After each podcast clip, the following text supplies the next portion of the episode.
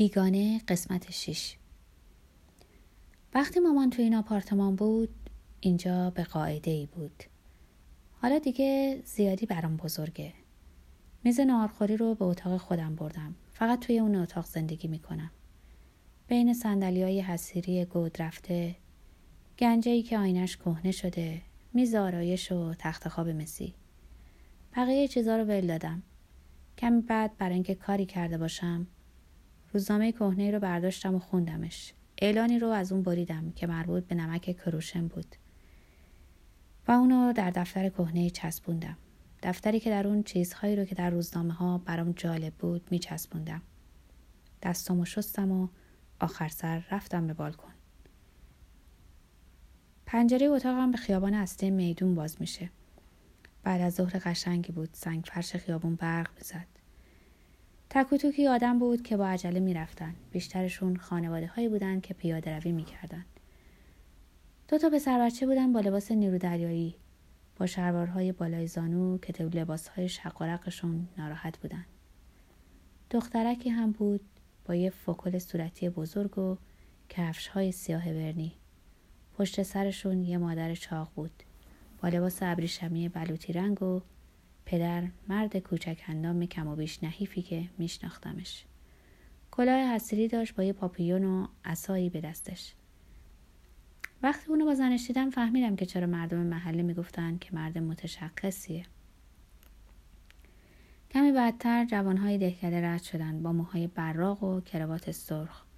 کت بسیار تنگ و یک دستمال گلوزی شده و کفش های نوک چارگوش. فکر کردم دارم به سینمای مرکز شهر میرن. برای همین بود که زود راه افتاده بودند و با عجله به طرف تراموا می‌رفتن و بلند بلند میخندیدن. بعد از اونا خیابون کم کم خلوت شد. فکر می‌کنم دیدنی های هر جا دیگه شروع شده بود. توی خیابون فقط مغازه بودن و گربه ها آسمون صاف بود.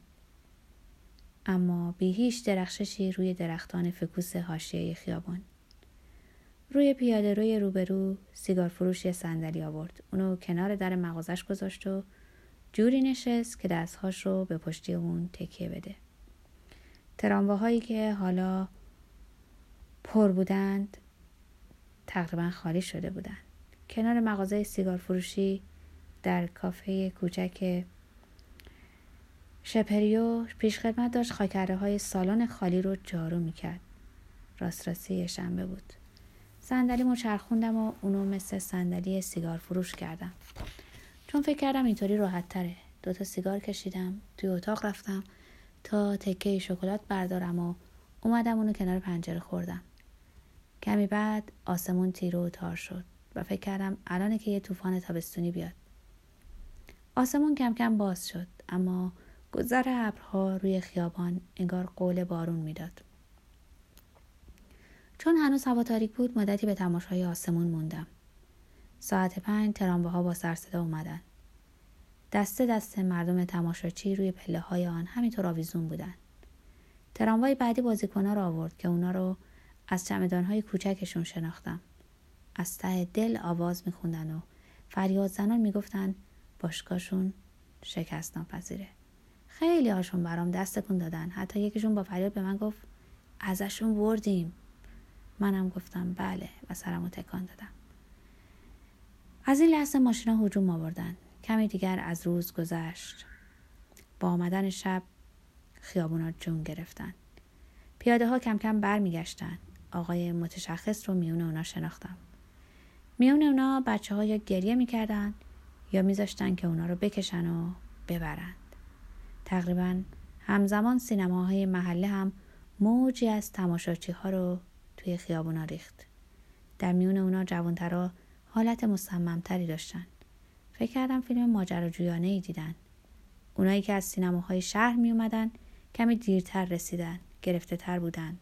هرچند می خندیدن اما گهگاهی به نظر خسته و تو فکر می اومدن توی کوچه موندن و در پیاده روی روبرو می رفتند و می اومدن دختران جوان محله سر به رهنه دست به دست هم داده بودند پسرای جوانم اونا رو دوره کرده بودن و تیکه مینداختن و دخترها میخندیدن و سرشون رو برمیگردوندن خیلی هاشون که منو میشناختن برام دست تکون دادن یه دفعه چراغای خیابون روشن شد و ستاره های اول شب رو کمرنگ کردن.